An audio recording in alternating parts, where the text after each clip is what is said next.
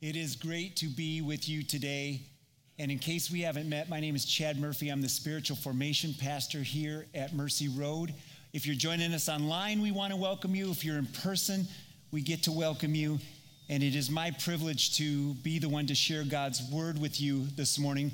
But before we do, I thought I'd start with a confession.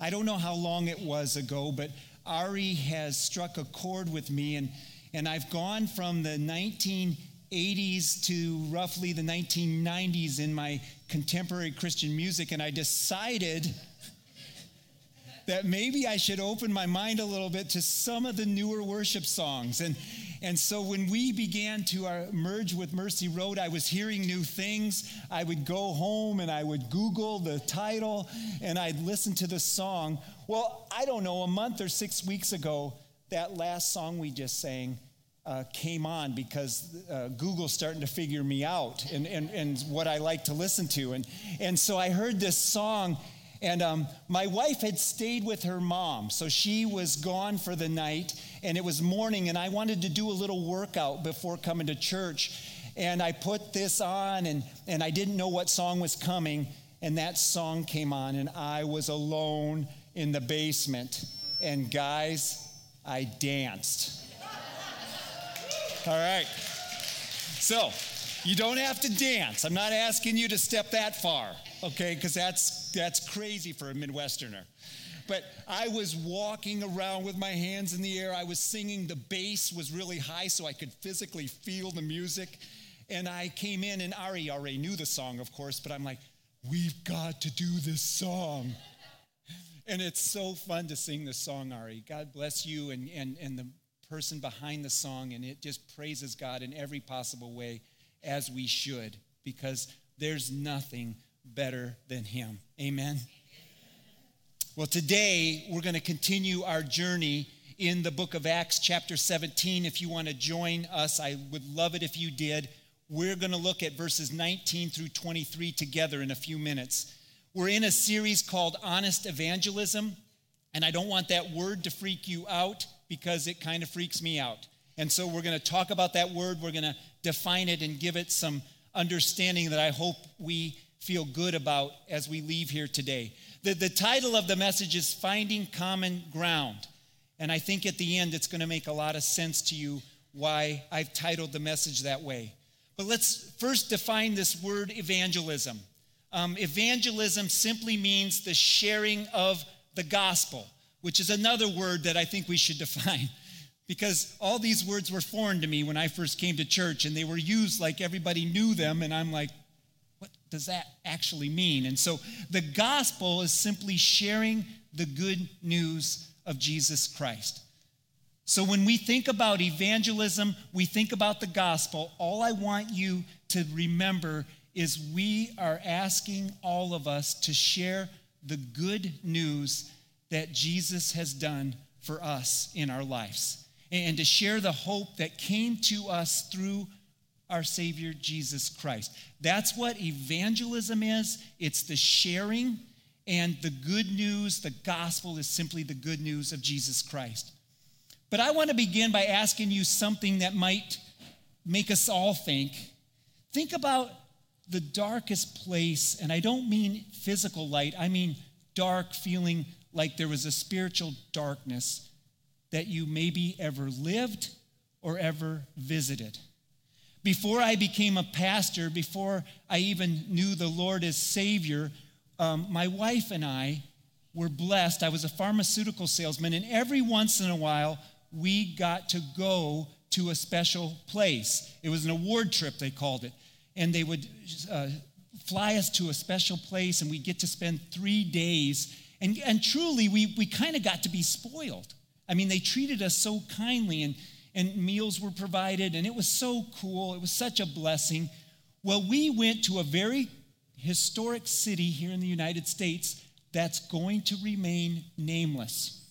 And the reason is you may love this city, and I don't want that to get us all goofed up. Because the point of the story is we landed in this city, and, and I was so excited, and we got into a, a hotel, and it was beautiful. But within a few hours, I was feeling a weight uh, of darkness. I, I, I didn't even know the Lord yet, but there was something about this city that put a heavy weight on me. And, and I felt it.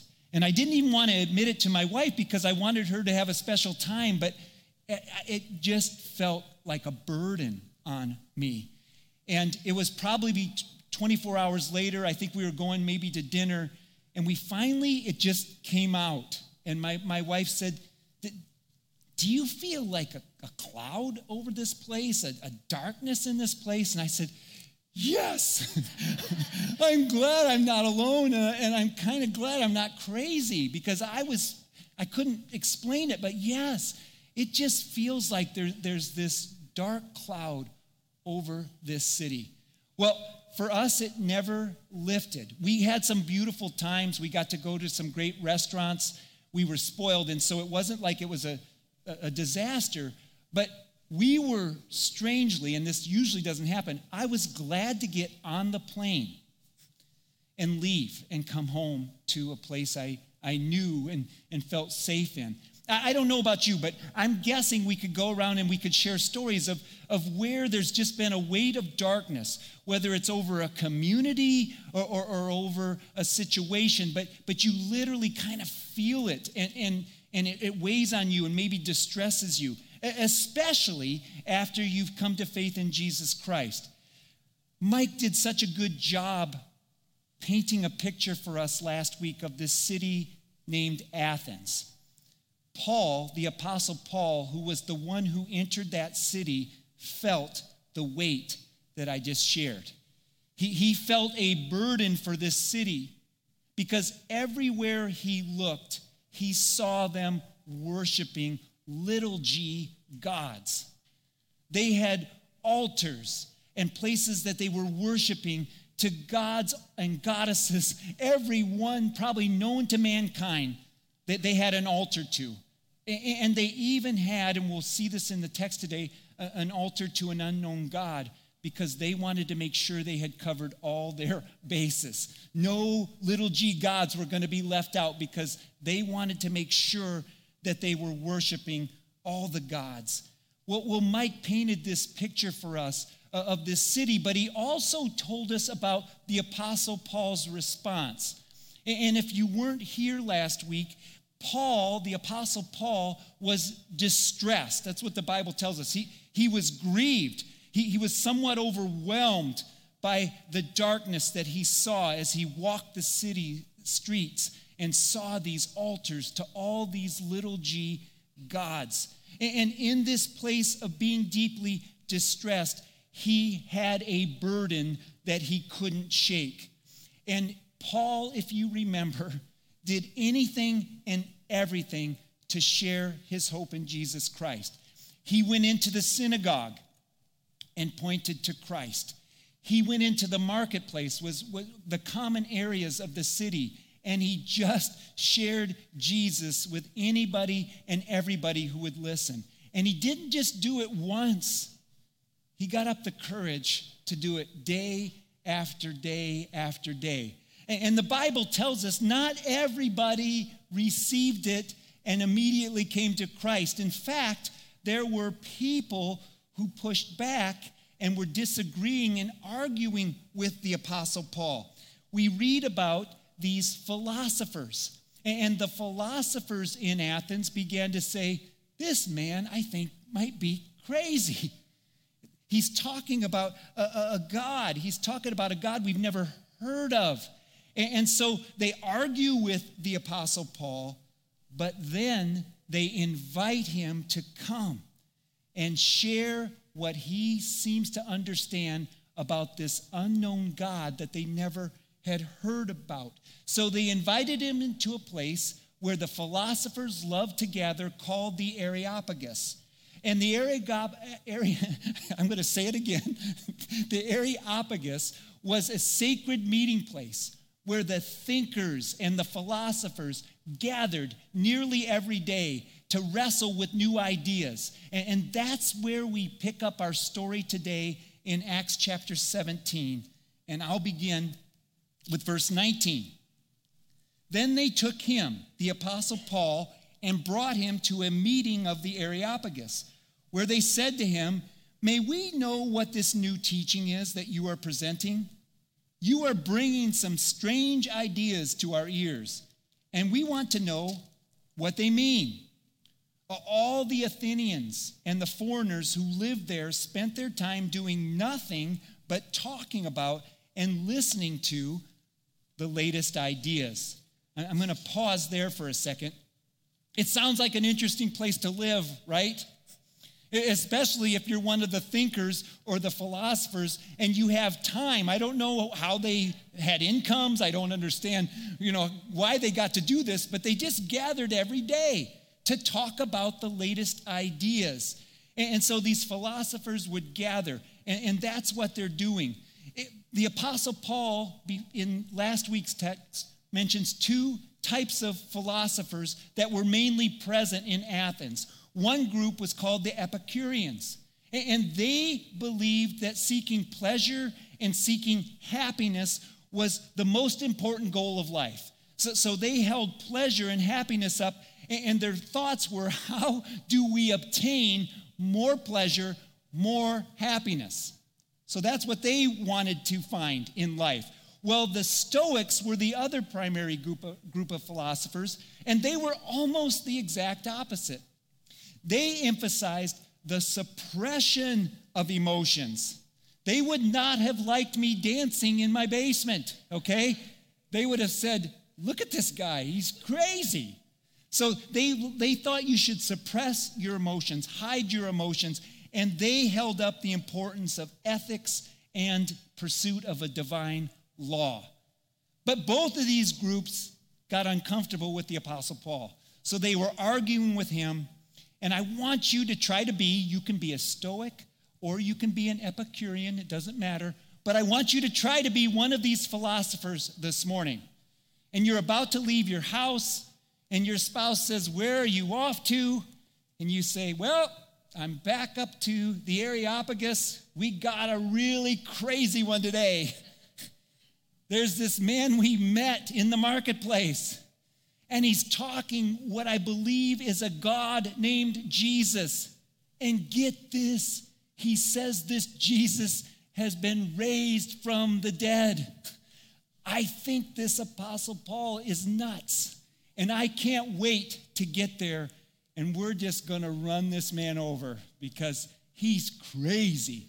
And so you're one of those philosophers. And you're about to make your way up to the Areopagus, and your spouse says, All right, have fun.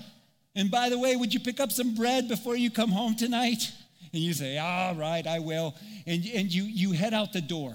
And now you're gathered at this sacred meeting place, and the Apostle Paul is about to speak. And that's where we pick up our story with verse 22. Paul then stood up in the meeting of the Areopagus and said, Men of Athens, I see that in every way you are very religious. For as I walked around and looked carefully at the objects of worship, I even found an altar with this inscription to an unknown God. Now, what you worship as an unknown God, I am going to proclaim to you. And I'm going to stop there and hopefully leave you hungry because you got to come back next week. Okay?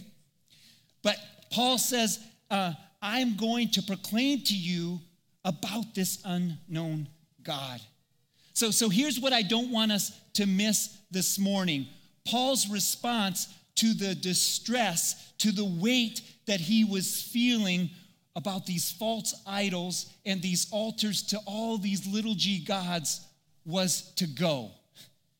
To go to the synagogue, to go to the marketplace, and even go to the Areopagus where these fancy philosophers and thinkers gathered. And I bet if Paul were here, he would say, I knew they were going to grill me. I knew they were going to try to challenge me and overturn my beliefs. But man, they invited me to come, and there's no way I was going to miss a chance to point to Jesus Christ. You, you, see, that's what I want us to pick up. And it's kind of the bridge from last week's message to today's message is the apostle Paul through his distress and love for Jesus felt like I have to point these people who don't know the Lord to the Lord, regardless of the consequences. It, it called him and compelled him to act. And that's what I want to start with today, if you're following in your bulletins, about sharing our faith. Number one is Does our concern compel us to act? Does our concern for the lost actually compel us to do something about it, to, to share and, and, and to point and to live in a way that it reflects Jesus to those that God puts into our lives. Because the Apostle Paul felt this profound um, dis, uh, dissatisfaction inside. He, he was greatly, greatly distressed by what he witnessed. And what happened is he couldn't help but step into it and share and point others to Jesus Christ. So, does our concern, just like Paul, compel us to actually act and share our hope in Jesus Christ? Because when our hearts break, we can, if we're not careful, feel overwhelmed, especially as it feels like our culture may be drifting further away from the Lord. Well, one of the responses we can have is, I'm just one person. I don't even know what to do. And, and, and most of my friends now don't, don't even like to have discussions and, and get frustrated when I bring up Jesus. And, we can feel overwhelmed.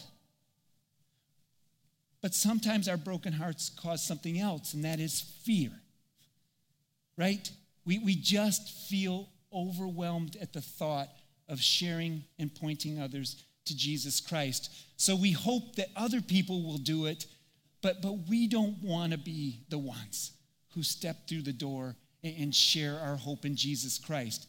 Well, I'm hoping with God's help we can get past both of those realities today. Paul was distressed by the depth of how lost the people of Athens were. And what it did is it compelled him to act. Does our concern for others and the lost compel us to act? That's the first question. And the second thing I want us to notice this morning is just how creative the Apostle Paul was in finding common ground with those God put into his life. Paul was meeting with philosophers, he was meeting with thinkers. And so he starts his message by trying to find something they share in common. And Paul noticed as he walked this city that they were pursuing God.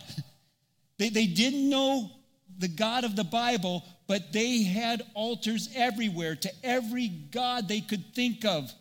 And then he noticed this curiosity. Just to make sure they had their bases covered, they even created an altar to worship an unknown God. And I think a light bulb went off for the Apostle Paul. And he said, You know what? You are very religious. Man, I've walked your city. It's crazy. You're worshiping every God imaginable. I even found this altar, an altar to an unknown God. Well, I share the same religious zealousy you do. I, am hungry to know. And guess what? This altar to an unknown God I've met him, I know him personally, and I can't wait to share him with you today. You see, it took some time, but Paul put together this idea that I'm going to find common ground with these people who are arguing with me, and from that place, I'm going to point them to my Savior. And the common ground for them was they were religious, they were hungry to know, and they even wanted to make sure they were worshiping this unknown God. And Paul says, I know him, and I'm going to share him with you today. So, our second point this morning is vitally important for us is finding common ground helps open the door so we have the opportunity to share our hope in Jesus Christ. Again, this idea of finding common ground helps us get onto a space with those that God has put into our lives.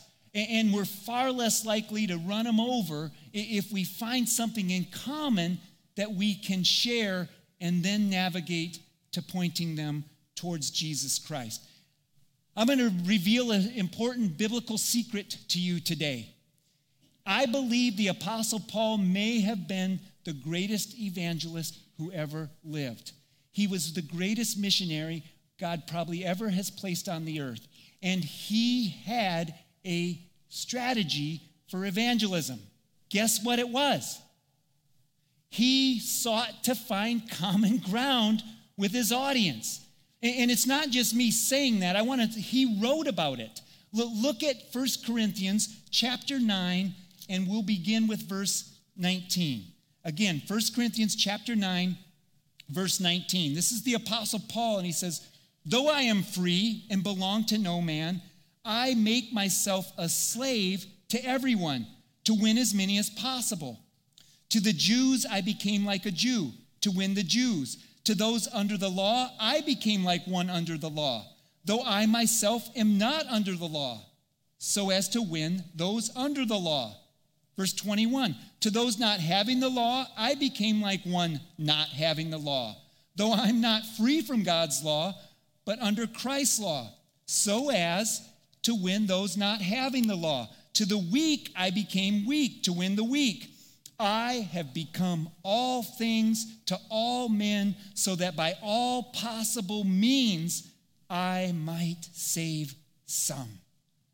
I do it all for the sake of the gospel, that I might share in its blessing. Do you hear what Paul is writing there? Can you feel it? Can you see it? But Paul is saying, I will turn the world upside down to find common ground with the people God has put in my lives. Though I'm not a slave, I make myself a slave. Why? Because with God's help, I want to win as many as possible to saving faith in Jesus Christ. Paul is just basically saying, I'm going to do anything and everything possible so that I can relate to my audience and they can relate to me. You're Jewish? I make myself a Jew. You're, you're weak? I've been there, done that. I've been so weak that I didn't know if I would be able to get up and leave because I was stoned and left for dead.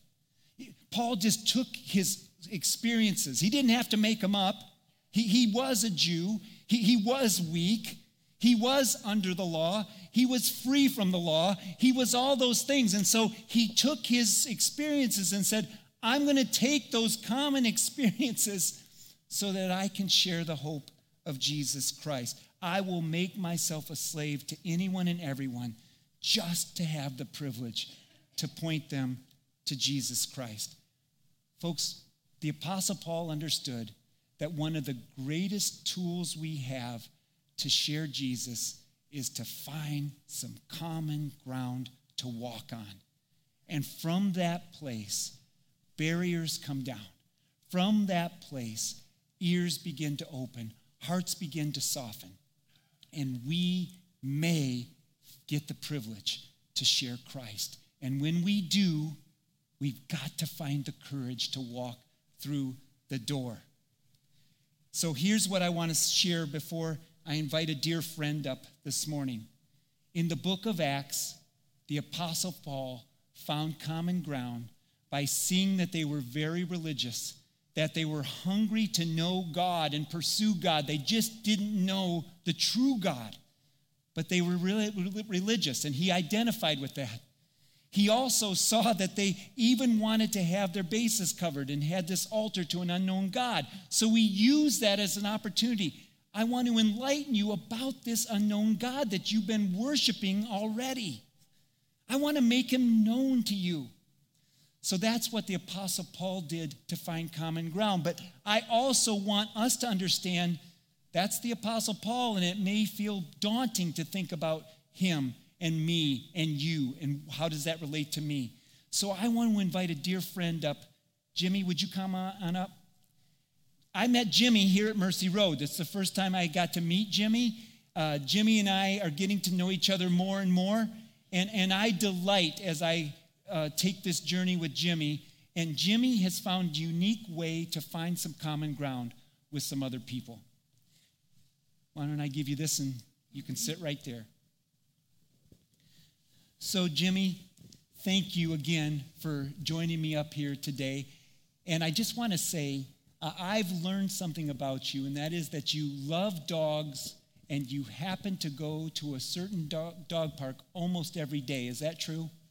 Yes, that is true. I um, can I name names or not? I think you can name names. Alley Magnet is the dog park I go to, and uh, I retired um, from the post office after 30 some years in 2013, and I can count on one hand the days that I've missed since then. Going to the dog park? Going to the dog park, yeah. That's pretty cool.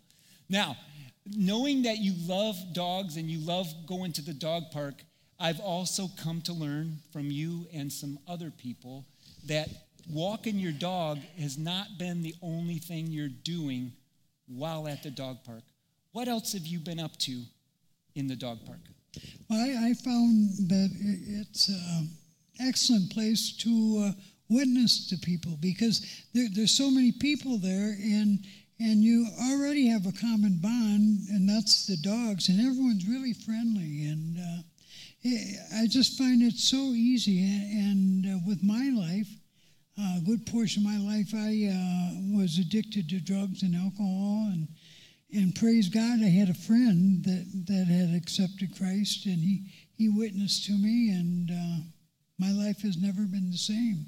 And Amen. and um, I thought, why not share that with everybody I see?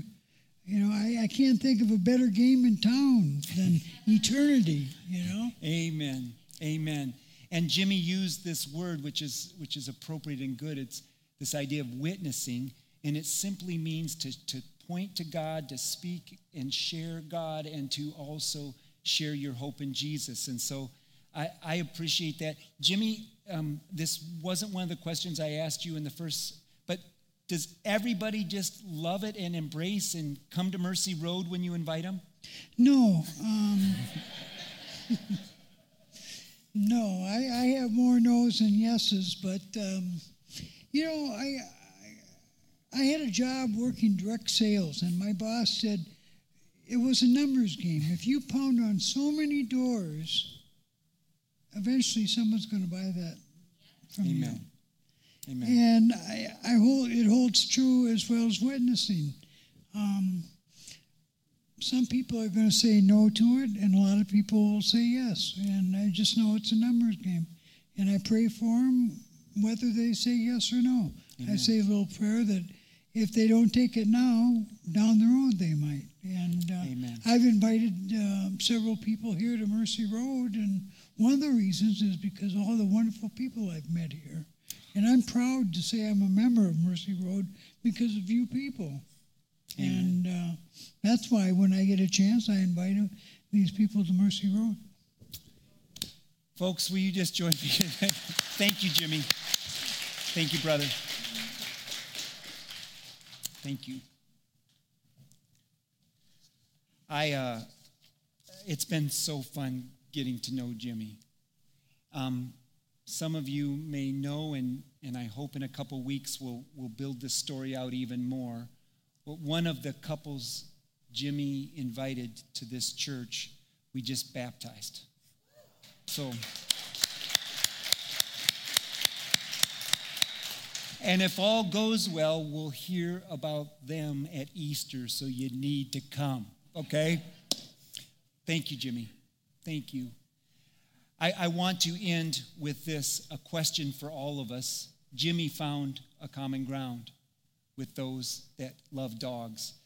Here's the question How can we find common ground with those that need to hear and be pointed towards Jesus Christ, those that don't know the Lord?